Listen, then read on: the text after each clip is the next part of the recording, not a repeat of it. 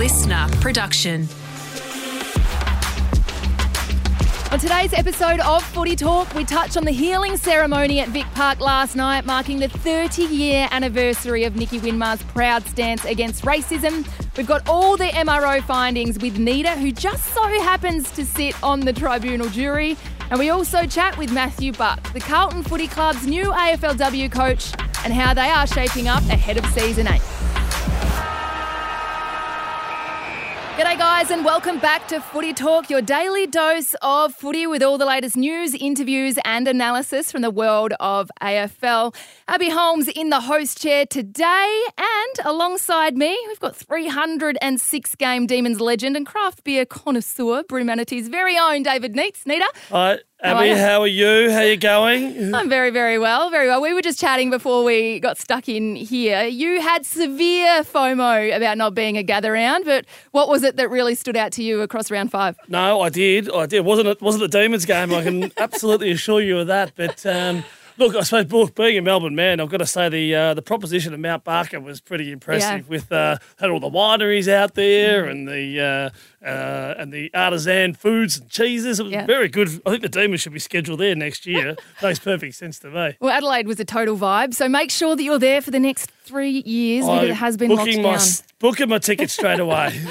Love that, love that. Well, there's so much to get through on today's Footy Talk podcast. We've got plenty of news and stories coming your way, but straight off the top, Nita, I want to touch on what happened last night at Vic Park. So, more than a thousand people flocked to Victoria Park uh, for a traditional healing ceremony marking the 30 year anniversary, of course, of Nicky Winmar's proud stance against racism. Some of the game's greatest Indigenous players, both past and present, were in attendance. And on the weekend, of course, the Saints and the Pies running through that joint banner to.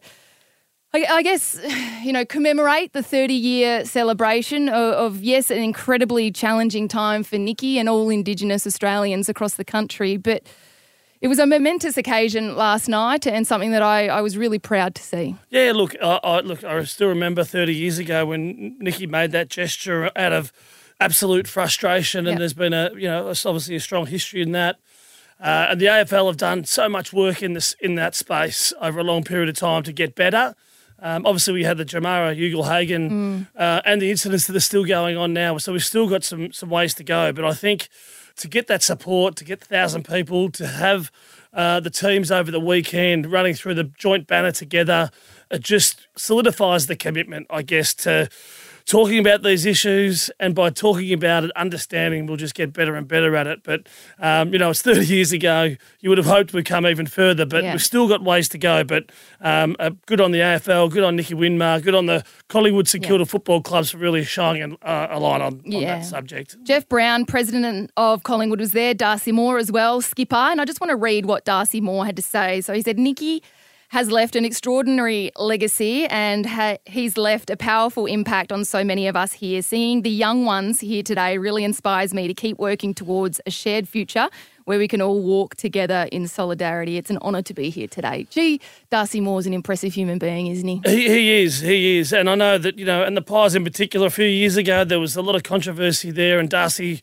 uh, was one of the ones that really wanted to stand up um, in, in, in, that situation for the Mm. Pies. So uh, he continues to do that. Impressive player and Yeah. impressive young man. He certainly is. Now, I want to ask you about the West Coast Eagles. It's come out over the last 24 to 48 hours that the West Coast have requested additional home game after gather round, uh, of course. Where do you see the West Coast Eagles at? Looking at some of their injuries, you've got Yeo, Shuey, McGovern, Nick Nat. Some of, their biggest names on the sidelines. Their WAFL team, Nita, got done by 169 points over the weekend. They might not even have a, a side to field um, next weekend in the WAFL. So where do you see the Eagles sitting? Yeah, look, it's, it looks pretty dire for them Oh, at the moment. I shouldn't be laughing, but it does look pretty dire for them. And you know, the, over the recent history, they've uh, obviously they uh, played off in a grand grand final, won a grand final, Mm. and the game kind of shifted a bit away from them uh, from there. You know, COVID, they didn't necessarily manage that amazingly well, and then Yeah. they've been hit by a terrible run of injuries, and uh, and so they're big names as well. So uh, they find themselves in a tough tough spot, and and and with the lack of players, you know, it's no wonder that they get done. But but 140 points in the WAFLs, Mm. Yeah. uh, geez, it's uh, it's a hard time to find positivity at the West.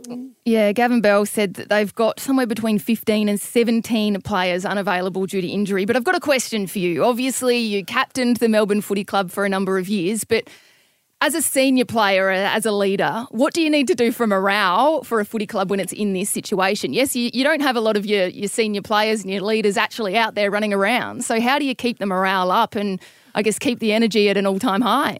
Yeah, look, I guess look, you've got to find you've got to find little things to win. You've got to have a win, win along the way. But um, but look, times do get tough at um, particular stages. And gee, I, I remember when people come up with crazy ideas of what you need to do to get better. I I remember it might have been back in oh, '97, I think it might have been, and um, we had uh, David Schwarz had done gone down Yeah. for his second knee reconstruction. Uh, Gary Lyon was out with a back injury. We had everyone everyone was out. Um, at the Demons, and I, I think it was uh, Darren O'Brien was the guy's name, and he came out and said, "You know what, boys? You know, I see everyone coming out of the ground. Their socks are down. We're going to lift our socks up, boys, and you know, really look like a team, act like a play like a team, and then we're going to come out and we're going to crush them." So anyway, we had the big team talk. We before the game, everyone pulled their socks up. We run out strong and proud. We didn't win, of course, Dad, but, No. but it gave us a little bit of extra motivation, a bit of fight and fire in our belly. But you've just got to find little ways and little things to keep your the spirit, the morale, the morale up. Um, what else did we do? We had At least remember- you looked like a team. we looked you? like a team. We had a training session once, and I think might have been when Alastair Clarkson was playing for us, and the guy named Anthony McDonald was pouring down rain in the middle of winter. Things weren't going well. Well, they ripped their shirts off. We did a topless training session in the freezing cold in the middle of Melbourne, and just got to find ways to keep the spirit Mm. and energy up in the team, and uh, and then you give yourself a chance with positive thought Yep. that you can turn it around. Well, fingers crossed the Eagles can do that. As we said, a number of their, their leaders and their stars still missing through injury. Some other brutal injuries from the weekend. Obviously, Chad Wingard with that lacerated tongue, but he's had surgery, Nita, and he looks to be good to go for this weekend. Jack Riewoldt as well copped a massive cut to that head in the opening term on Friday night. I interviewed him post game. He had eight staples in his head. Uh, that's certainly going to leave a scar, It, isn't it? it, it will. It will. The lacerated tongue is a bit of a concern for me. You just Yeah. you'd reckon you'd put a put a mouth guard in, wouldn't you? You, Yeah. One would think, one would think. Mason Cox has also opened up a little more about his injury. We were initially told that it was a, you know, a broken rib, um, but it's now come to light that he's had some pretty significant internal bleeding. Um, you know, some issues with his spleen as well. So that's something that you you certainly don't want to play around with, is it? No, no, it's not. And, and, and, yeah, the Pies, you know, that, that ruck uh, space for them is just a really tough position for the, Mm. them to, to fill in, important, in an important stage of the year for them, really. Brent Harvey broke his leg in a game for North Heidelberg. Horrific, apparently, and and he had to wait forty odd minutes for an ambulance. No, not not fun at all. I have broken the leg, and um, yeah, one, once the pain kicks in, it really kicks in. So, no, feel for Boomer. I hope he's uh, recovering well. And Jeremy Howe, he spoke last night on AFL 360, a- and he's had four surgeries since that horrific uh, broken arm incident in round one. So let's take a listen as to what he had to say on 360 last night. I'll be running fit. It's just a matter of trying to get used to balls and that, and how long that takes is um, hard to say. Are you nervous about the unknown of that?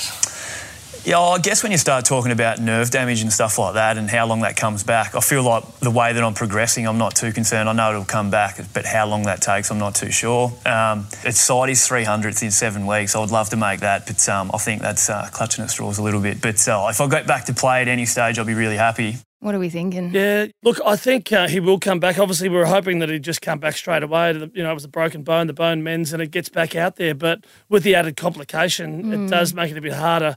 I know he won't be that happy about um, if you're going to break anything, the broken arm, you can still run, and there's, there's some torture sessions for him. But but look, I think he he gets back towards the end of the season. It'll be a massive injection for the Collingwood Footy Club.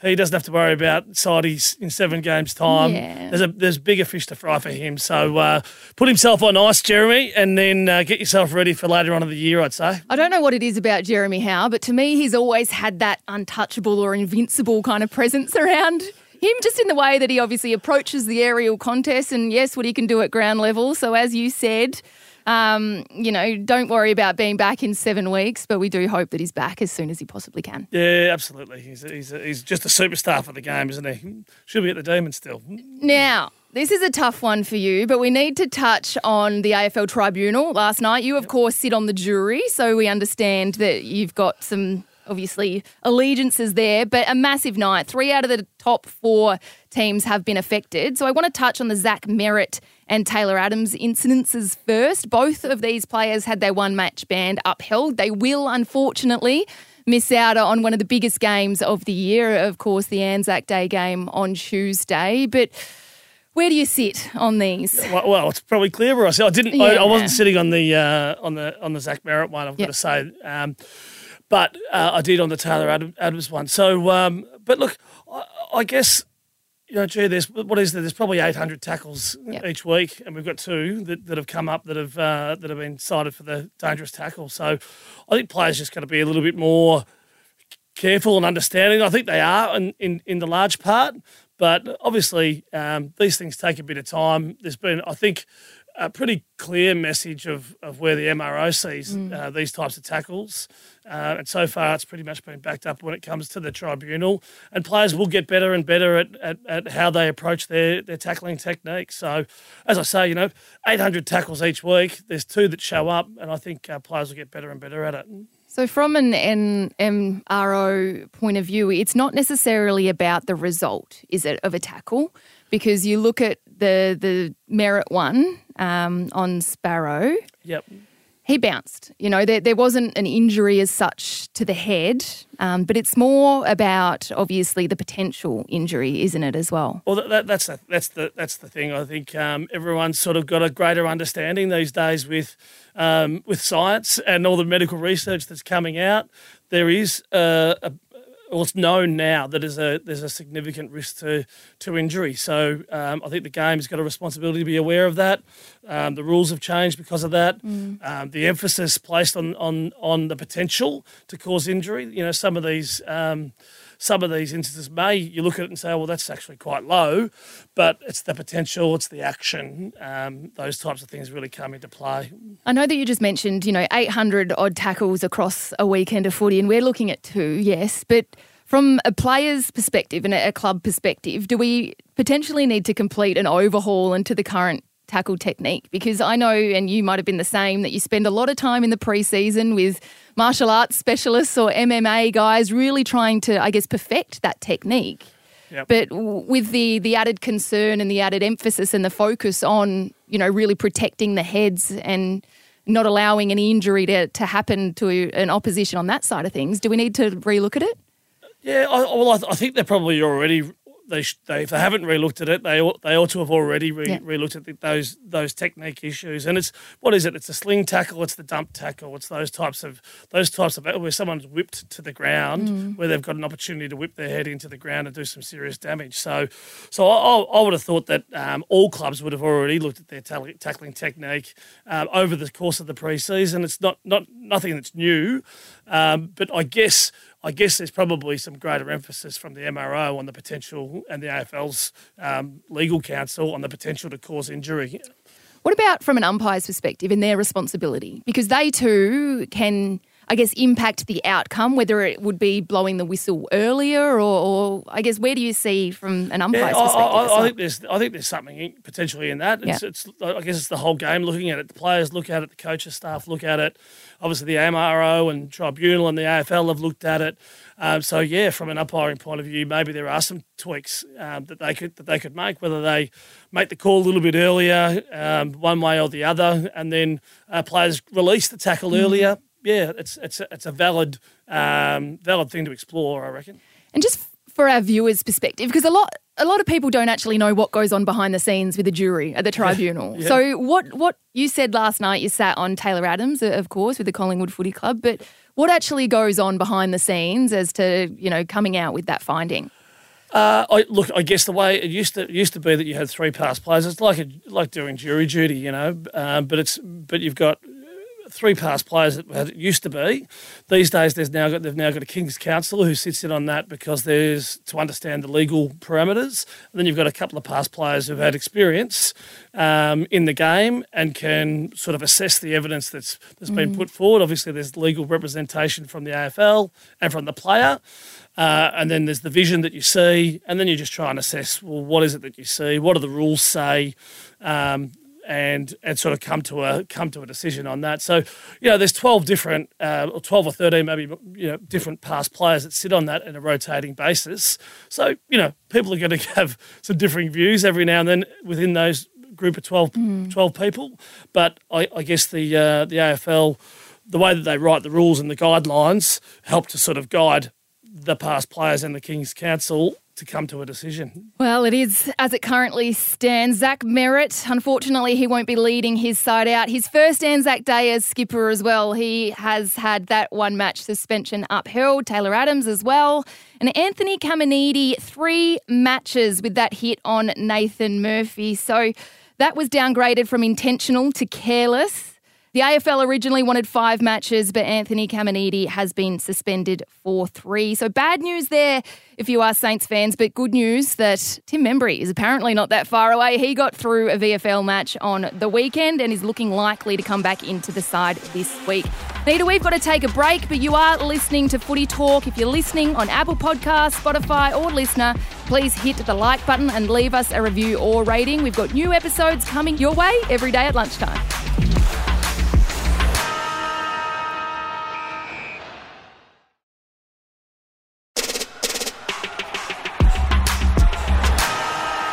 Welcome back to Footy Talk. Juanita, I am so excited. We're about to jump on and chat to Mathew Buck, who's just been appointed the new AFLW coach for the Carlton Footy Club ahead of round eight, of course, kicking off in August this year. So, Matty is on the line. Thanks for joining us. No, nice to be on.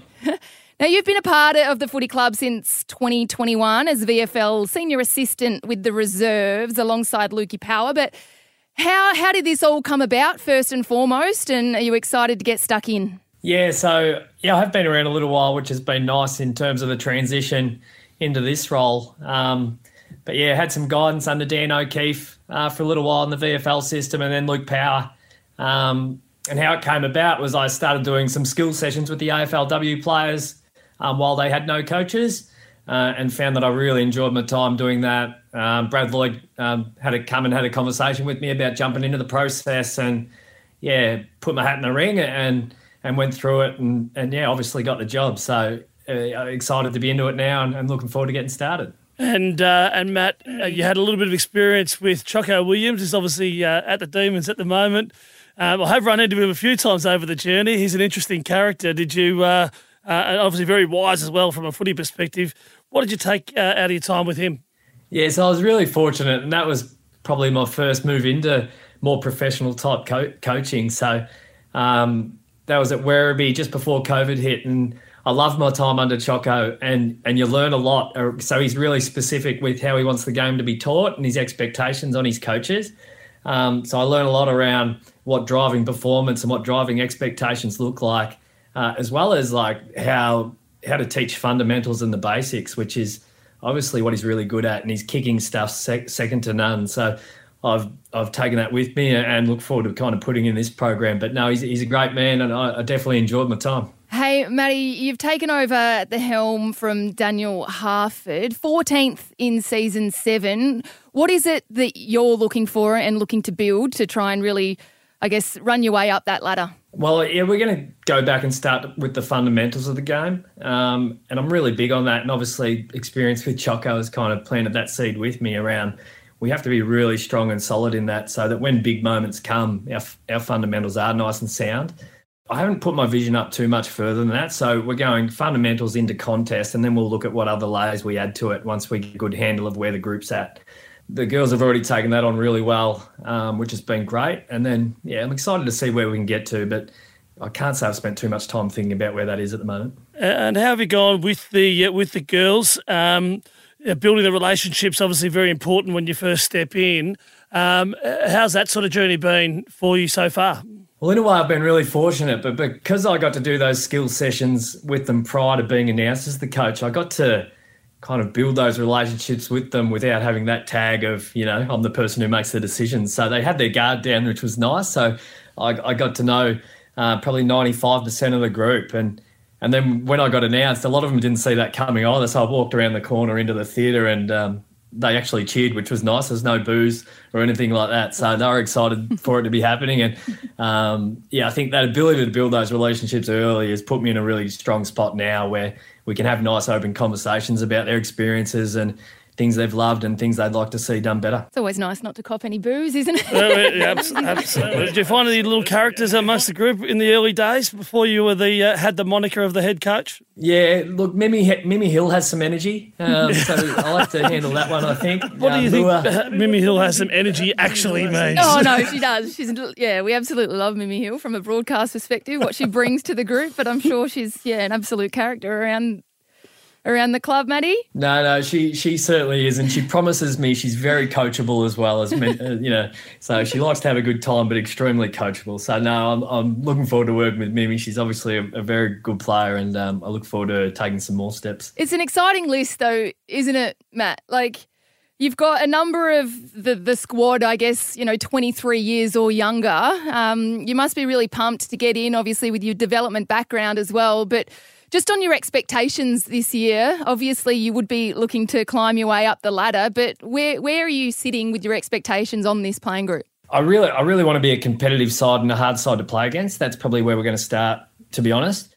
My understanding around the whole women's competition and where the other teams are at is probably something um, that I'm still getting to work on right now. Um, so just really catching up with that. But if if we can confidently say we're, we're a hard side to play against. We play tough, contested football. Uh, that'll be a nice start, and, and I hope that you know everything else will kind of take care of itself after that. Oh, awesome! Well, thank you so much for your time. It's been great to have a chat and.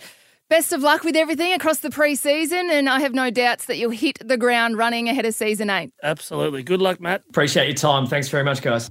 Ethan Meldrum has jumped in to give us three stats that are really screaming out at him across round five. Eth, always great to see you. G'day to you, Abs. G'day to you, Nita. I'm going to start. Uh, Sam Taylor, um, of course, yeah. the All Australian centre half back from last year.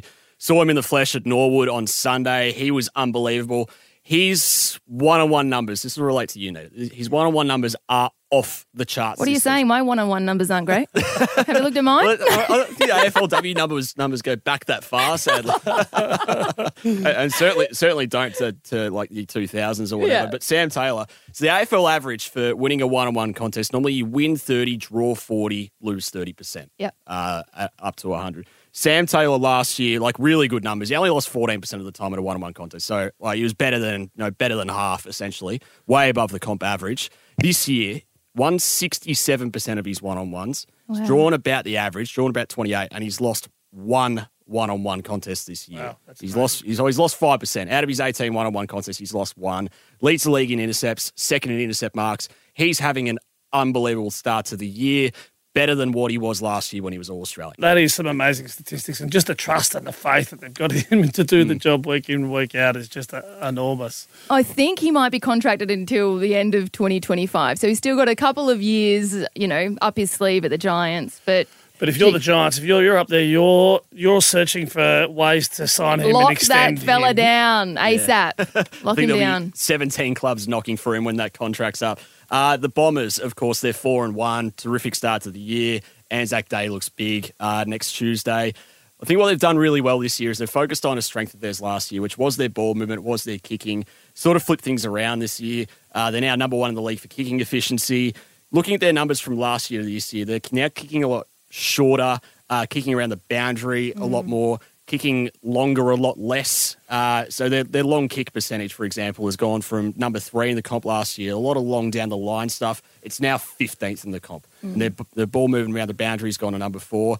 I think the end result from that is that their scores from their scores from turnover has now skyrocketed. Last year they were ranked 16th in the competition. That was ahead of West Coast and North Melbourne, who were terrible last year. And that's born off the back of their pressure as well. They've just got right. this added energy around them, the pressure up around, you know, the footy and the ball carrier to create those turnovers, but then through the ball movement. They're putting on scores from that aspect. You, And I, and I wonder whether, um, you know, I wonder whether a, uh, a negative in Big Peter Wright going down at the start of the season has actually turned into a positive and forced them into that sort of style Yeah. of play where, well, we actually can't just do the uh, the easy bomb down the line kick. We've got to search for something, and it's turned into a huge positive for them. Yeah, and Sam Weideman going out as well. Correct. So uh, they had a really small forward line a couple of weeks ago.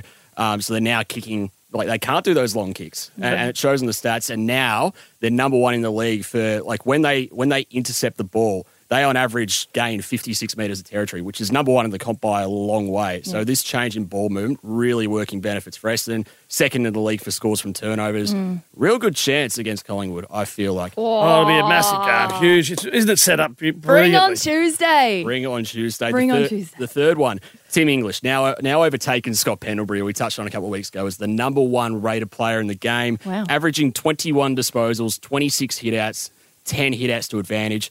No one has averaged those three stats in unison since, since all three stats were recorded. Hmm. Uh, we're talking like, you know, got to go back to like a Gary Dempsey, for example, Yeah. to find someone who averaged 20 touches and like 26 hitouts or, you know, stupid numbers like that. Seven marks a game, ridiculous numbers. No one's really putting together a string of numbers like Tim English is. He's the number one ruckman in the game at the moment statistically. Yeah, look, and I reckon you could see this coming from two or three years ago. You know, when he was a he was still a skinny kid coming through, but he had all these attributes. His skill level was fantastic, picking the ball up off the ground, all these. All these elements to his game, but he just didn't have the frame. You know, um, he'd play against the Maxi Gawns and get pushed off too easily in the ruck contest. But you could see it coming, and now it's really come together brilliantly. And he's he's had a flyer of a start to the season. Hey, I can't wait for Friday night footy at Optus Stadium. It is, of course, um, the Western Bulldogs taking on Freo. But speaking of Tim English, Yep. that matchup with him and Sean Darcy is an absolute watch, isn't it? Because Darcy had the upper hand against Tim English in the finals last year. So, how do you think that one's going to play out? Oh, he did. Yeah, Sean Darcy had 47 hitouts in that game. And, and again, you talk about like Tim English being a like a really slowly developing ruckman. Sean Darcy is the opposite. The opposite of that, yeah, he's come in and hit the ground He's running, always been hasn't a he? big boy, and he throws himself around. So yeah, big watch on that one. Of course, the replay different, from the two, two different styles of ruck, really, isn't it? Coming together. So, um, yeah, great, great battle within the battle. Big game for both clubs on Friday night. Ethan, you're a star, as always. Thank you for those three stats. Thanks, guys. But Appreciate it. quickly, before we let Nita go, let's talk on the D's. Very, very quickly. Okay. We spoke about Essendon and how good they were at Adelaide Oval on Saturday afternoon. But your D's, do you see them responding strongly against I- Richmond on Monday? Yeah, yeah. I, look, I do. It's a massive game again. You know, the uh, Anzac Day Eve under lights, um, the light horsemen around the MCG. It's just a fantastic spectacle. Um, and I know that the Demons boys will be up and up and about. Uh, the Tigers as well. You know, it's a huge game. Um, you know, both teams. I think really honour the game so well. Um, it'll be a big clash on the weekend. Eth, some of the names that are potentially coming back for the D's. Maxi Gawn. He's Yeah. returned to full training. Andy, Jake Lever, not bad. Michael Hibberd, He goes okay. Ben Brown. Big, big, pretty bad. He was There's leading our goal goal kicking before he went Yeah. down with injury. So, no, some huge, huge ins uh, for the Demons, which is uh, super exciting. Who do you reckon on that one, Eth? Uh, I, I reckon the D's win that one. I I reckon they really missed Jake Lever, particularly on the weekend. You know, you saw a couple of high balls the Bombers were running in, and I think he really helps organise that back line for He me. does, So- he does. And, you know, gee, I- I'm still not, not certain as to how we got the red eye home from Perth the week before last week and then another flight over to Adelaide. Surely we were a bit flat after that. But, Yeah. um, but anyway, no, I think we'll respond uh, and respond well, the Demons. Round six is going to be massive. There's no doubt about that. Ethan Meldrum, David Neitz, thank you for joining us. Thanks, Abby. Thanks, Abby. You have been listening to Footy Talk, of course. If you have a question for us, get us on Instagram at Footy Talk underscore pod or on TikTok at Footy Talk pod. Tomorrow, Daisy and Heath Shaw will be in studio. We'll see you then. Bye.